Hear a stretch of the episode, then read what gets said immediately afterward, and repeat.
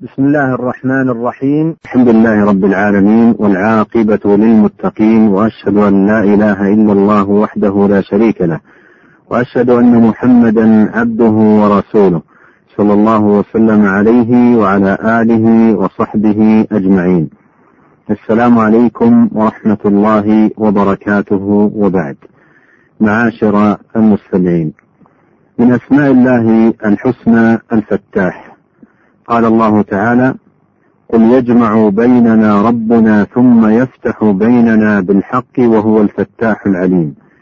وقال تعالى وسع ربنا كل شيء علما على الله توكلنا ربنا افتح بيننا وبين قومنا بالحق وأنت خير الفاتحين. ومعنى هذا الاسم معاشر المستمعين أي الذي يحكم بين عباده بما يشاء.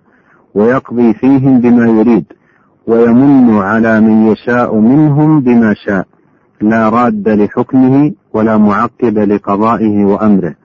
قال الله تعالى ما يفتح الله للناس من رحمة فلا ممسك لها وما يمسك فلا مرسل له من بعده وهو العزيز الحكيم.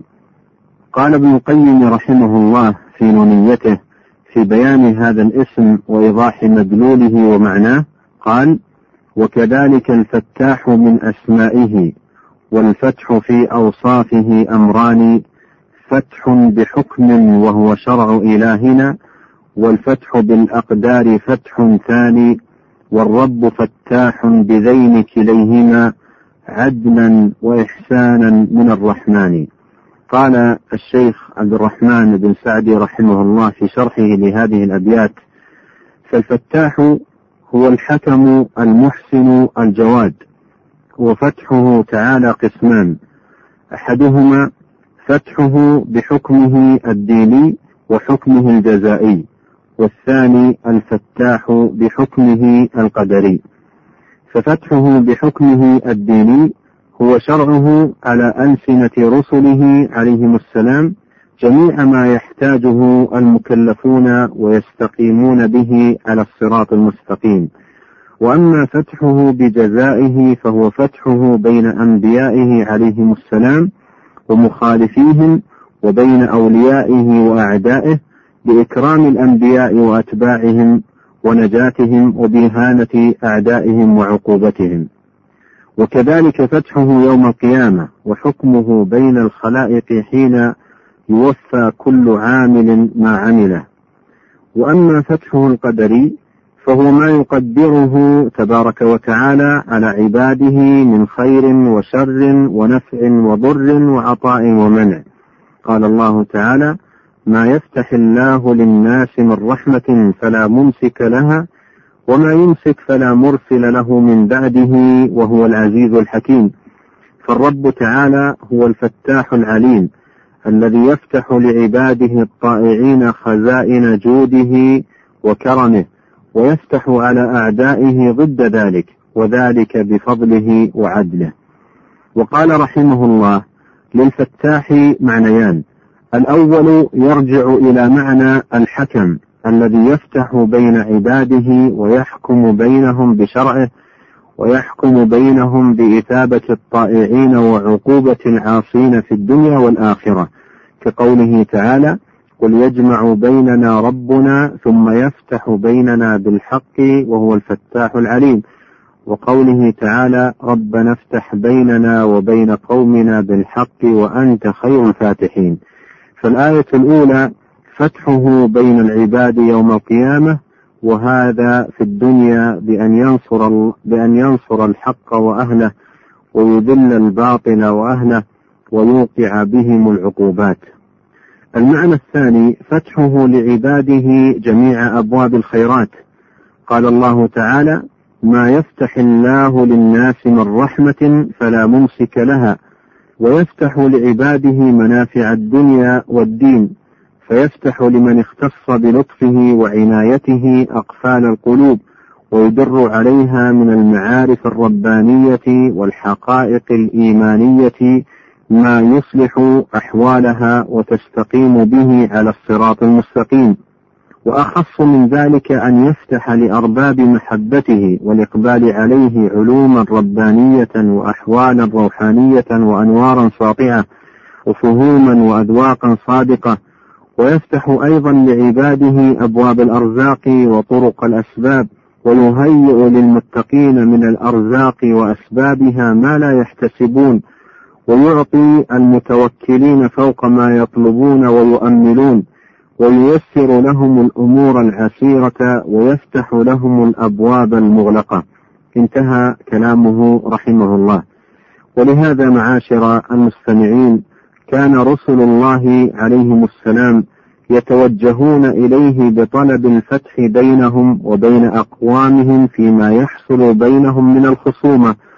قال الله تعالى عن نوح عليه السلام قال رب إن قومي كذبون فافتح بيني وبينهم فتحا ونجني ومن معي من المؤمنين. وذكر سبحانه من دعاء شعيب عليه السلام ربنا افتح بيننا وبين قومنا بالحق وأنت خير الفاتحين. وقال تعالى واستفتحوا وخاب كل جبار عنيد. أي استنصرت الرسل ربها على قومها. وقيل استفتحت الأمم على أنفسها أي استعجلوا فتح الله وفرقانه بين أوليائه وأعدائه. قال ابن كثير رحمه الله ويحتمل أن يكون هذا مرادا وهذا مرادا. وقد استجاب الله جل وعلا دعوات رسله عليهم صلوات الله وسلامه بالفتح بينهم وبين أقوامهم بالحق فجاء أمره سبحانه بنصر الرسل عليهم السلام والمؤمنين وإهلاك أعدائهم من الكافرين الظالمين المعتدين. ومن فتحه سبحانه حكمه بين العباد يوم القيامة فيما كانوا فيه يختلفون كما قال سبحانه وتعالى قل يجمع بيننا ربنا ثم يفتح بيننا بالحق وهو الفتاح العليم أي أنه سبحانه يحكم بينهم حكما يتبين به الصادق من الكاذب والمحق من المبطل والمستحق للثواب من المستحق للعقاب.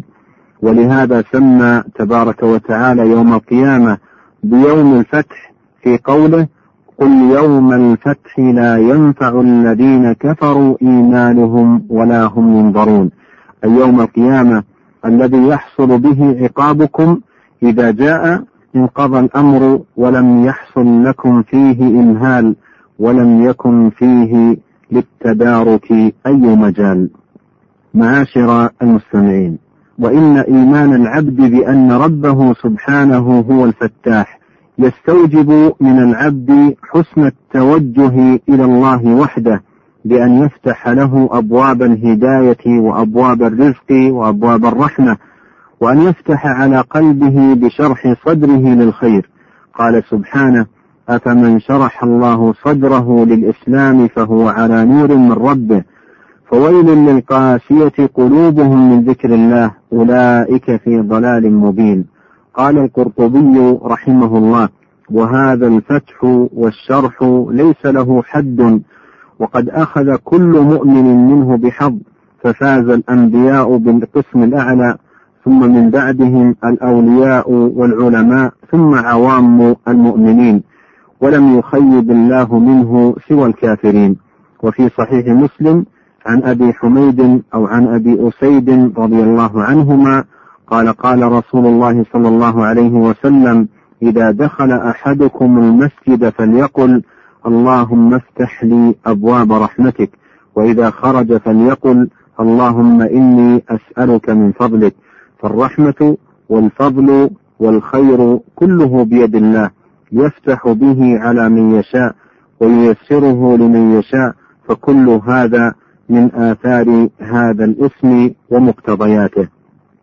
وإنا لنسأل الله ونتوسل إليه بهذا الاسم العظيم وندعوه بأنه الفتاح وبأنه خير الفاتحين أن يفتح على قلوبنا بالإيمان الصحيح والاهتداء الكامل واليقين الراسخ وأن يفتح لنا خزائن رحمته وأبواب كرمه وموائد بره وواسع فضله ونعمه.